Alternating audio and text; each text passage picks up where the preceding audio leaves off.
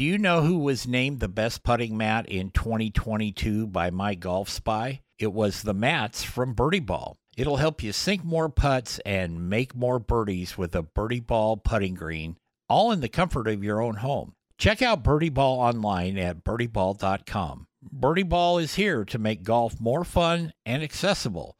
Find out more at birdieball.com. It's time for Grilling at the Green. Join Jeff Tracy as he explores the golfing lifestyle and tries to keep it in the short grass for the hackers, dew sweepers, and turf spankers. Here's Jeff. Just open up the door and let's take good times in. Tomorrow's gonna be better than today. Hey everybody, welcome to Grilling at the Green here in Portland on AM 860 and also in Tulsa and in Texas, and probably more importantly these days on the Golf News Network iHeart channel on iHeart. And my guest is also part of that crew. We're going to be talking to him in just a second. But we'd like to thank the folks at Painted Hills Natural Beef, beef the way nature intended, and also Birdie Ball.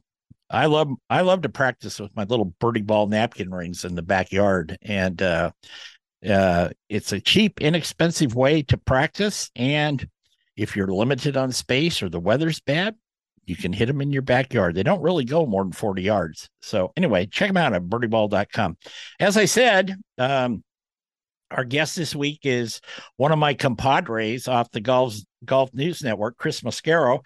He does Next on the Tee, and he also does Thursday Night Tailgate, and he works a real job too, so the guy's got it covered on all sides there. Chris, welcome. Thank you, Jeff. Always a pleasure to get to spend some time with you, my friend. Yeah, it's fun.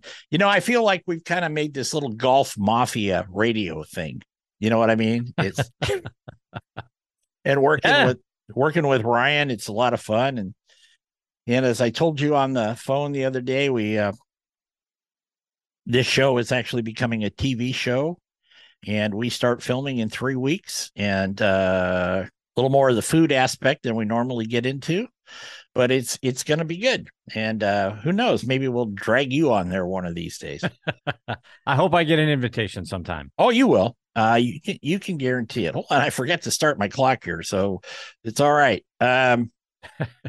What's going on in the world on Next on the Tee? I mean, you talked to some great people on there, football legends, golf legends, irreverent people like myself every once in a while. So how's the world on Next on the Tee? It's been fantastic, Jeff. I've been hugely blessed with some of the best followers in the history of podcasting, and the show's been growing by leaps and bounds every year. This is our 10th season doing the show, and listenership has been fantastic. The guests are what make the show. I'm blessed to have wonderful guests every week.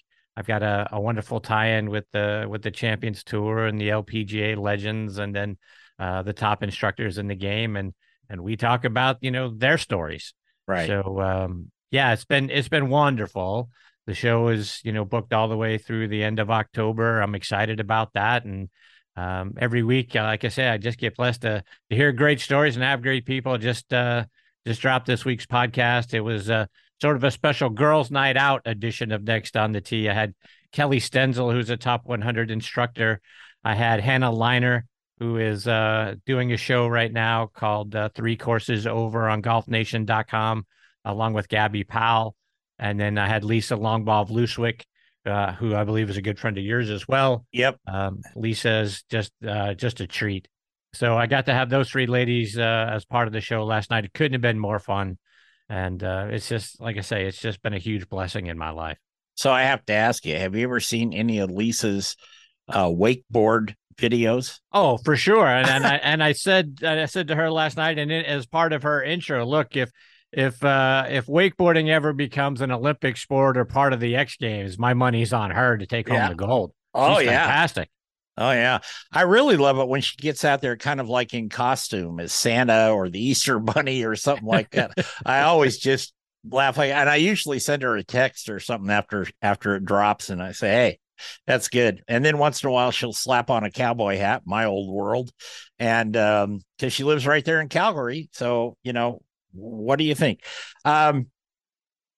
It's been kind of a crazy year in the golf world, Chris, as you know very well. No, besides the LIV PGA blender, that's the best way I can describe it. Is it just kind of they hit blend and then they hit chop and then they hit puree and then they went back to that, you know.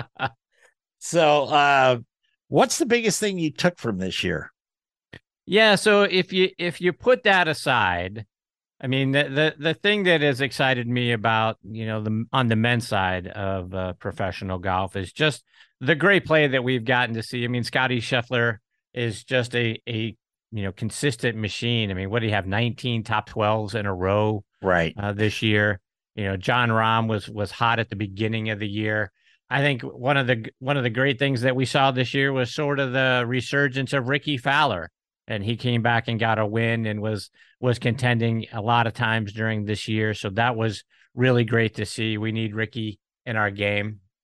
So, I mean, you know, those things. And then obviously now as we look ahead to the Ryder Cup and, you know, if you want to say it's a controversy with some of the picks, particularly Justin Thomas, I'm excited to see how that plays out. Yeah. I feel a little sorry for JT because I think he's got a little extra pressure on him than he would normally have to show that he belongs and he was a good pick. And it's probably a little extra pressure on Zach Johnson to make sure that that JT plays well and he puts him in the right spots. So I'm excited to see how that goes. And then obviously we'll round it out with the Solheim Cup from the ladies too. So yep. It's just, you know, golf. Look, we've had this live thing and it has been a huge distraction and it's very unfortunate and all that sort of thing. Not just because it splintered the game, but everything, the way it ended up with, with Jay Monahan taking the money and all of that sort of thing. So it's been an unfortunate distraction for us for the last 18 or so months, and it's still going on. We'll see how it plays out by the end of the year. But I think, you know, behind all of that, pushing that aside, we've had a lot of great golf. Yep. And, the great players rose to the top. We had the ladies were in town last week at the around here we call it the Cambia, but it's the Portland Classic, and it's the longest tour event on the LPGA. That is same name, everything, you know, that type of thing. And we had, I believe, 6 or 7 of the Solheim Cup players in town, and the golf was fantastic. I don't know how the attendance was. I'm not going to worry about that. But, you know, I was covering a couple of golfers specifically and then, you know, kept my eye on some other ones while I was there. And it was just great. It seemed to me that the LPGA really rose to the occasion this year. You know, they had the Women's U.S. Open at Pebble Beach. They had some big prize money. Let me get my cursor out of your nose there, Chris. You know, and I was really impressed with them. I'm usually impressed with them because if you ever, like I've said it on the show many times, I'm sure you've said this too, but if you ever get a chance to play with one of them, they will smoke your butt, period. Yes. Yeah. That's like, you know, the same thing I was talking to Lisa about last night. You know, it's kind of funny, right? I mean, obviously she is an 8-time Canadian women's long driving champion, you know, and we get, you know, you get some men up there in a pro-am playing with her and, you know, she's the first woman to ever drive the ball 350 yards plus. So, you know, you think you're going to outdrive the girl kind of thing. Right. And she puts them to shame. So, you know, but one of the great things I love about the LPGA Tour and even the Legends Tour, you talk about getting access to people, you know, the legends of the LPGA. I mean, heck, you can walk shoulder to shoulder with them inside the ropes. Yeah. I mean, that's a wonderful thing. And when you talk about the LPGA, it's at least a little more relatable game to me. I mean, they can certainly outdrive me by a mile and hit their irons way better than I can, but you know, instead of watching, you know, Rory McIlroy drive the ball 360 yards, which is awe-inspiring, It's something I cannot relate to at all. Right. You know, at least when they're hitting the ball, you know, 280, 290, it's, you know, not that I can hit it that far either, but at least, you know, some of their irons that they're taking into greens and stuff like that, I'm like, you know, that's sort of in the realm of what I might hit. They just do it a whole lot better than I do, but it's at least something I can relate to better. Yeah, unless they take a 56-degree wedge and hit it from 170 and they put it within 4 feet. That's a world I'm not familiar with. I can tell you that. Same. We're going to take a break here on Grilling at the Green. Be back with my buddy Chris Mascaro, host of Next on the Tee and Thursday Night Tailgate.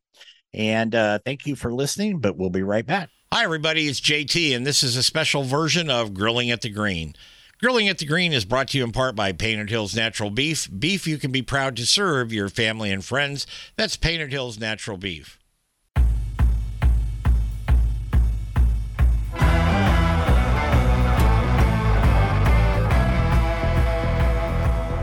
Welcome back to Grilling at the Green. I'm JT. I wanted to mention something. On my other show, my barbecue show, there is a barbecue rub that I think everybody should try. It's called Pig Powder. Okay. It was created by my co-host Leanne Whippen's father years ago. It won many. If you were into competition barbecue, it's really good for that. But if you're just at home, it works on pretty much everything. So I invite you to go to pigpowder.com. Leanne Whippen will actually personally send you a bottle of that. You can find it in stores, but if you go to pigpowder.com, you'll get it from her. And if you throw $5 in there, she might send you an autographed picture. I don't know. But anyway, go to pigpowder.com. Chris and I have something in common besides broadcasting and our love of golf. We're both on the iHeart Golf News Net channel. Pretty phenomenal. My show comes on at noon. Yours at what, 1 or 2? Yep. Saturdays. That's right. It's on Saturdays. Yeah. Exactly right.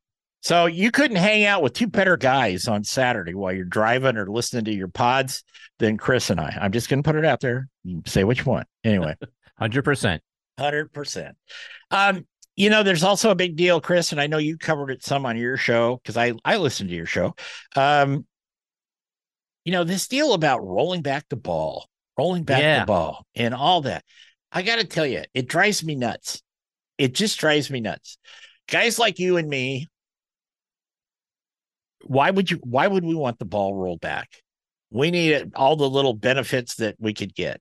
The pro guys, you know, they train like Olympic athletes to be able to hit the balls that far. Okay. And this is just my opinion, but I wanted to get your take on it. And then the other thing is you've got huge multinational companies that manufacture golf balls and golf equipment. And they're not, and I doubt very seriously if they're going to go, oh yeah, we'll go through and change our production for the next 10 years. So we can take 10 yards off the ball. What's your thoughts? No, I mean, and that last piece is kind of where it lives and dies, right? I mean, right. I can't imagine that any of the golf ball manufacturers were going to go into their manufacturing plants and retool everything so that the golf ball flies, you know, not quite as far. The opposite side of that coin is I do worry that, and as you know, the guys pointed out, they're not talking about where we're at today. They're concerned about where are we going to be in 20 or 30 years? And are we going to lament the fact that we didn't do something 20 or 30 years ago? I mean, if you look right now, I mean, Jack Nicklaus, Gary Player, those guys, even Tiger Woods have called for rolling back the golf ball. And, you know, Jack and Gary have been talking about it since probably the 90s. So, you know, obviously we didn't do anything then. And if we don't do anything further on, I mean, what is going to be the status of golf courses? How long are they going to need to be? I mean, look, you know, the couple of courses that Tiger's designing now are over 8,000 yards. Yeah. That's kind of where I get concerned because look, the game of golf is already expensive enough for all of us, right? Yep. I mean, golf clubs are expensive. You know, if you're someone who buys the, you know, the Pro V ones and in the top of the line golf balls, I mean, you're spending $50-$55 a dozen for those golf balls. Golf courses to go play isn't cheap. I mean, here in Atlanta, you can't find a place for under $100 pretty much. I mean, there's one or two here or there. So it's an expensive game. So is it going to get even more expensive because they're going to have to make golf courses 8,000, 8,500 yards? I mean, again, I understand that a lot of those are just for PGA Tour events, that they need to be that far. Mm-hmm. Right? You don't need to make your local Muni that far. You could probably get away with 6,500, 6,800 yards. But, you know, is it going to get to the point where we're just going to price ourselves out of being able to play very much, because the upkeep, maintenance, and all that sort of stuff is so expensive? I do worry about that, and where we're going to be 20 or 30 years from now, because to your point, JT, I mean, look, you see these kids out there playing now, whether it's in junior golf, it's in high school golf, it's in college golf. I mean, these kids are just bombing the golf ball off the tee. I mean, I've never hit it as far. I'm sure there are a lot of junior players that can hit it further than I can hit it. Oh, yeah. So there's, you know, all of everything now is about, you know, club head speed and how far and distance and all that sort of thing.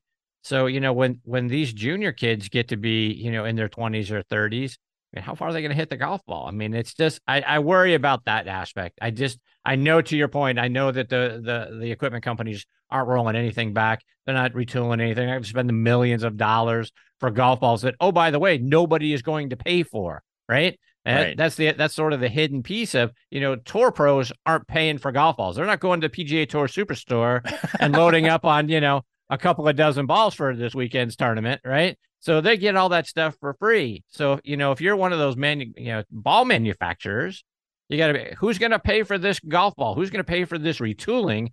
It's going to have to end up in the golf clubs, and then, you know, it's just going to be, you know, you're going to price everybody out of it. I mean, how much more expensive can a driver get? When you spend $700-800 on a new driver every year, it's just not me. It's a conundrum. Yeah, not me either. Not me. Unless somebody drops one off at Goodwill or something. No, I'm not. I'm not buying that. And I'll tell you a quick story, because we're going to take another break here in a minute. A couple of years ago, the guy Bruce Furman, who's part of this show, and he has been very kind and worked with me over the last quite a few years actually. And he got invited to go to one of the new golf fitting centers. I'm not going to say the name, but we went up there, and Bruce had hurt his back or something. He said, I'd like you to do it for me. I said, sure. And I wasn't in much better shape than Bruce was, you know, and the guy worked with me for a couple hours, and they filmed me, and, you know, I sculled some and sent some flying, and a typical deal. We end up, and he hands me a file, like a manila envelope file. And I look in it, and he had configured a driver for me. Now, this was, Chris, probably 4 years ago. It was $700, just what you were saying. You know, we can do this. We'll put this shaft in. You make it perfect. I'm like, my whole set right now doesn't cost more than $700. You know what I mean? I mean, because it's like 2 or 3 years old. And it's like, and this is actually how I became friends with Gary Van Sickle, because I wrote a piece on one of his pieces to him, and we started talking. But the point is, I think you hit one of the big factors there is the expense of it. And you look on TV, and it's constantly, here's the new driver from Titleist, which they only come out every couple of years, but TaylorMade seems to roll them out like Easter eggs, you know, there you go. And I just think that's one of the big bugaboos there. And no, Chris and I will not be paying $700 for a driver. We're going to take a break, but we're going to kiss Chris's thoughts on that when we come back. You're listening to Grilling at the Green.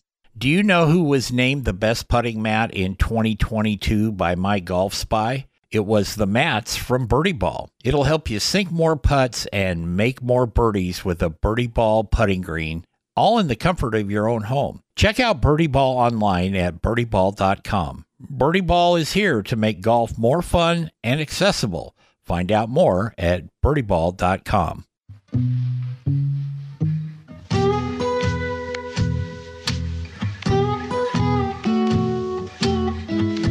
Welcome back to Grilling at the Green. I'm JT. Again, we'd like to thank the folks at Painted Hills Natural Beef. Beef the way nature intended. And very quickly, you can look them up online, because they actually have several websites that direct you to where they want you to go there. You can go to natural-beef.com. and all that. If you order something, because they've revamped their online store, and if you order something like a nice couple of T-bones, if you, when you're checking out, type in the code BBQ Nation, you get 15% off. The steaks and roasts and jerky and all that stuff comes right to your door. It's a marvelous, marvelous product. But go to PaintedHillsNaturalBeef.com. Okay, and also John Breaker and his lovely family back in Evergreen, Colorado, who manufacture, sell, and distribute Birdie Ball. Great practice deal there. We're talking with Chris Mascaro today from Next on the Tee, Thursday Night Tailgate. Like I said, he also has a real job, unlike me. And, you know, he's been great. Chris has just been great for the golf world and golf broadcasting. So I went on a rant at the end of the last segment, Chris, about $700 club and this and that, and you touched on it a little bit, but do you think that has a real hesitation effect on people from truly getting involved sometimes, you know, in our sport? I do. I mean, it's not news that golf clubs, golf balls are expensive, and to play the game's expensive. I mean, that's, you know, something that we've got to overcome in our sport, right? I mean, Lisa Longball of Luswick and I were talking about this a little bit on the show last night. It's just, it's a hindrance, and, you know, golf has got a lot of stigmas it's got to overcome. It's got a, you know, a connotation of being a stodgy game, you know, from going way back when we were talking about the idea of wearing shorts on the PGA Tour. We think that those guys should. That's one of the good things that have come out of LIV is to see the guys play in shorts. We play in shorts. Why can't they play in shorts? Right. I get the idea that it used to be a, you know, it's a gentleman's game and it looks more professional and all that sort of thing. But I mean, for crying out loud, we play in shorts. Let the guys play in shorts. But when you think about, when you go into any of the big box stores and, you know, if you're a new player, or someone who's been playing for just a few years and you're like, hey, you know what? Hey, I saw so-and-so hitting this driver. I saw so-and-so plays that golf ball. Let me go look. You can get sticker shock about some of these things. Especially if you decide you want to get into the high end world of the irons and drivers. I mean, heck, you're not, if you, to what you were saying a little bit ago, if you're going in there to get fit, you're going to pay to get fit.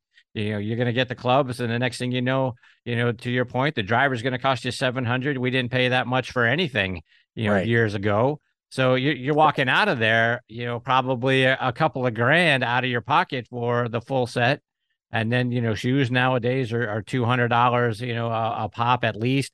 And then the golf balls and this and that. I mean, it starts to become like, ooh, wait a minute here. You know, how often am I going to have to do this?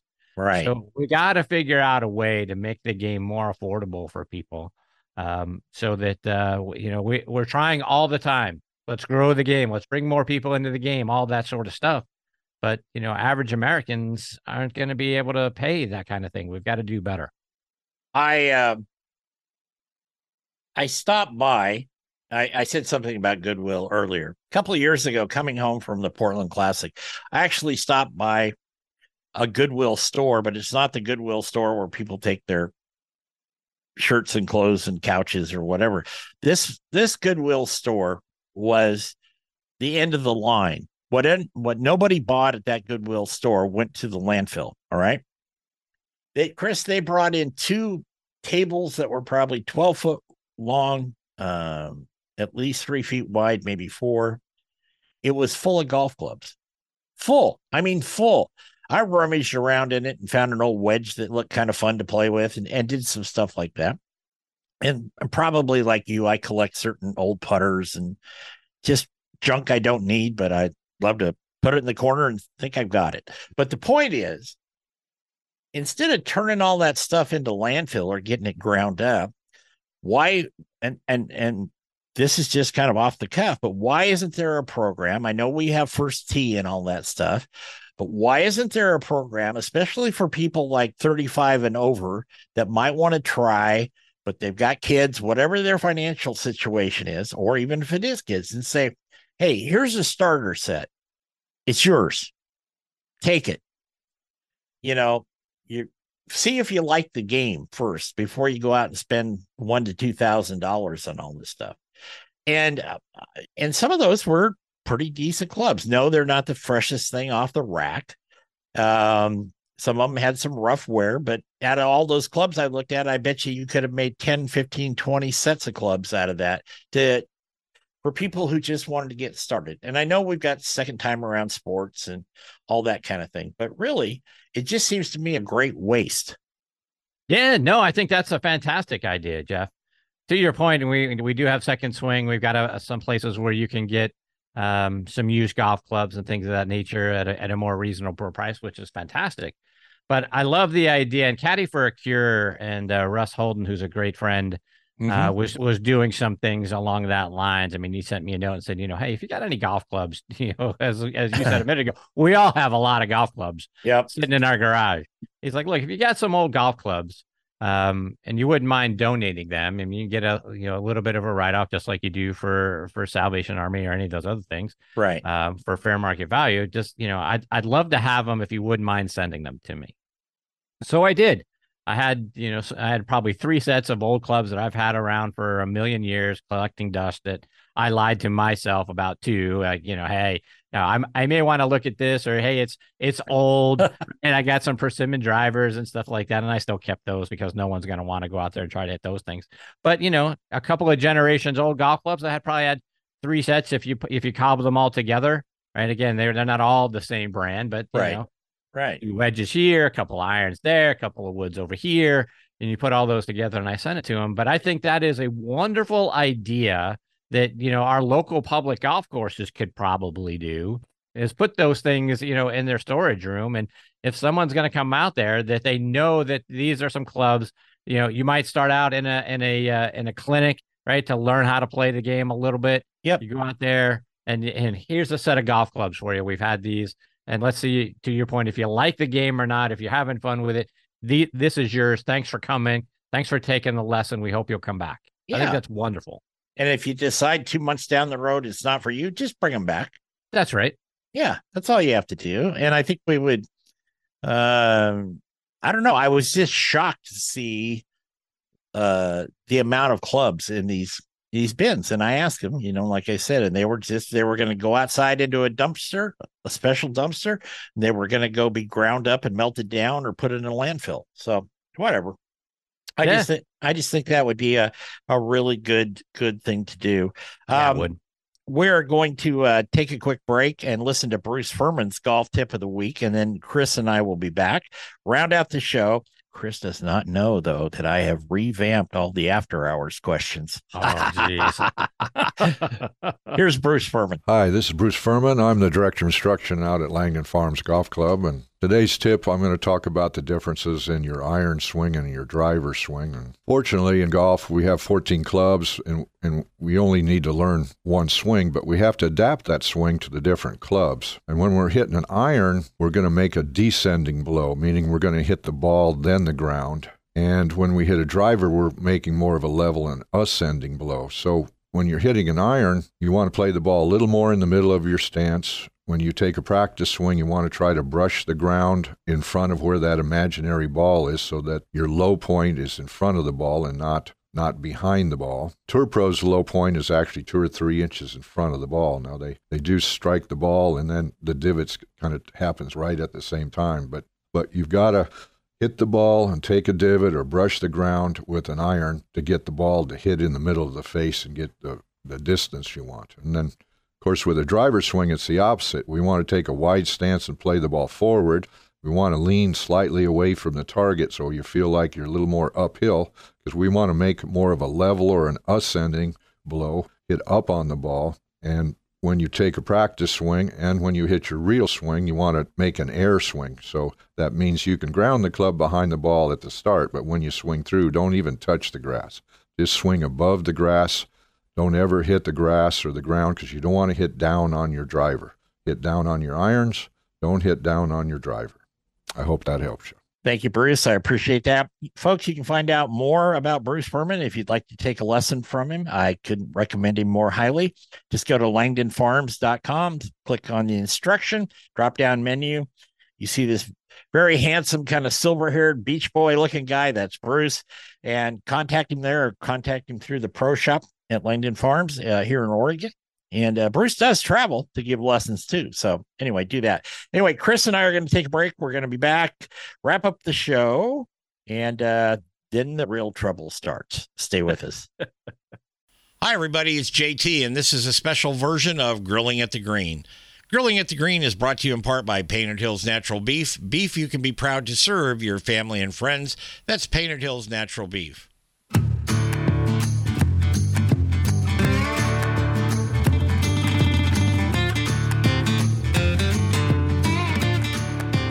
Welcome back to Grilling at the Green. Very honored here to have Chris Mascaro with us, host of Thursday Night Tailgates.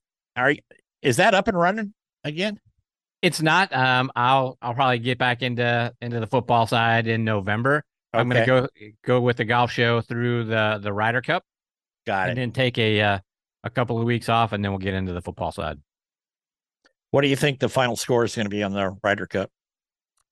I think it's going to be a lot closer than people think, even though I was surprised at some of the picks that Luke Donald made on the European team side.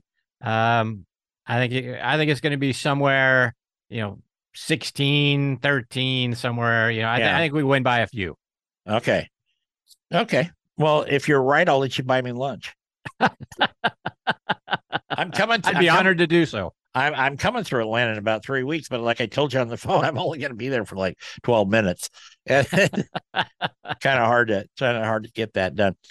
If you set your sights forward, and we talked about rolling the ball back and the clubs and stuff like that, but just overall on golf, what's a very positive thing that you've seen this year, Chris, that gives you a little flicker of hope going forward? I guess, kind of going back to what we were talking about in the last segment, I do see growth in the game. I do see more people getting involved in the game. Here locally in Atlanta, you mentioned the First Tee. When you go out to East Lake and you see the kids getting involved for the first time and some folks that may not have had an opportunity in the past to play the game, I am seeing more and more of that. So I think I find that encouraging. I do see a loosening up of the game, so it's not quite as stodgy. I mean, I see more and more golf courses that are opening things up to, we're not sticklers as much about what you're wearing when you go play golf. I see more golf courses allowing, to bring your dog and go play. So I like the idea that we are sort of loosening up ourselves a little bit to try things and do things a little bit differently. And then, like I say, all these programs that are coming about to make the game more affordable, to get kids involved, and junior golf has gone through the roof over the last decade or so. Yeah. So that's become a huge thing. Shout out to Michelle Holmes. She does such a great job with junior golf. So those things give me hope and encouragement that we're at least headed in the right direction. As one of my dearest friends in the world says, they charge a lot of money for us to walk on their grass. And it's like, I'd never thought of it until Steve said it. And I went, yeah, you're right. We chew it up a little bit from time to time, but really you're just walking on some nice manicured lawns. So that's a nice way to look at it. That is a nice way to look at it. By golly. Yeah. Who have you got coming up on your shows? Yeah. So like I say, yesterday, I was blessed to have Kelly Stenzel, Hannah Liner, and Lisa Longball of Luswick is part of the show this coming week. Tom Patry, who is our resident director of instruction. Tom's one of the all-time great instructors. Tim Cusick, who is another Golf Magazine Top 100 instructor, will be joining me. Catherine Roberts, who's a wonderful yoga and health instructor. She's going to be back on the show. It's been a little while since I got to spend some time with Catherine, so looking forward to catching up with her. Greg Sabella, who is working for Unicor and some of their launch monitors. He's coming on the show. 2 weeks from now, I couldn't be more tickled pink. Mark Calcavecchi is a wonderful friend. Very blessed to have gotten to know he and his wife, Brenda, over the years. He's coming back on the show. Bobby Clampett, another legend in our game, will be joining me. Virgil Herring, who's a wonderful instructor, will be there as well. As will Lawrence Molestic, who's written a wonderful book. Oh, yeah. So he'll be joining me as well. I know Lawrence came through you, so I can't thank you enough for recommending him. He's funny. He's got some great stories, and you can tell he's actually been in the trenches. That's what I really liked about. He likes Lawrence, but I call him Larry. I call everybody by whatever the hell I want to call him. It doesn't matter what their name is. But Larry was a great guest, and He's got that book he wrote, and I think you're really going to enjoy that. I do. No doubt. Yeah. No doubt. I mean, I've heard wonderful things about him from you and from some other folks. I know he was, on the bag for a lot of great golfers back in the day. So I'm looking forward to his stories. I understand he's very funny as well. So looking forward to having him share his experiences out there being a looper on the PGA Tour. Just don't let him try to sell you a timeshare in Palm Springs. Okay. No, he's actually a very good real estate agent there, but you could needle him a little bit there. You know what I mean? Okay. Chris Mascaro, thank you very much for being with us here on Grilling at the Green, and hopefully our golf radio mafia march to wherever we're marching to continues through Golf News Net and all that. And it's always lovely to have you. And Chris is sticking around for after hours, folks. So like I said, the torture has just begun. Thank you. Thank you, Chris. Thank you, Jeff. Okay. We'll be back next week. I've got a couple to pick from, so I'm not going to tell you. You just have to tune in and find out.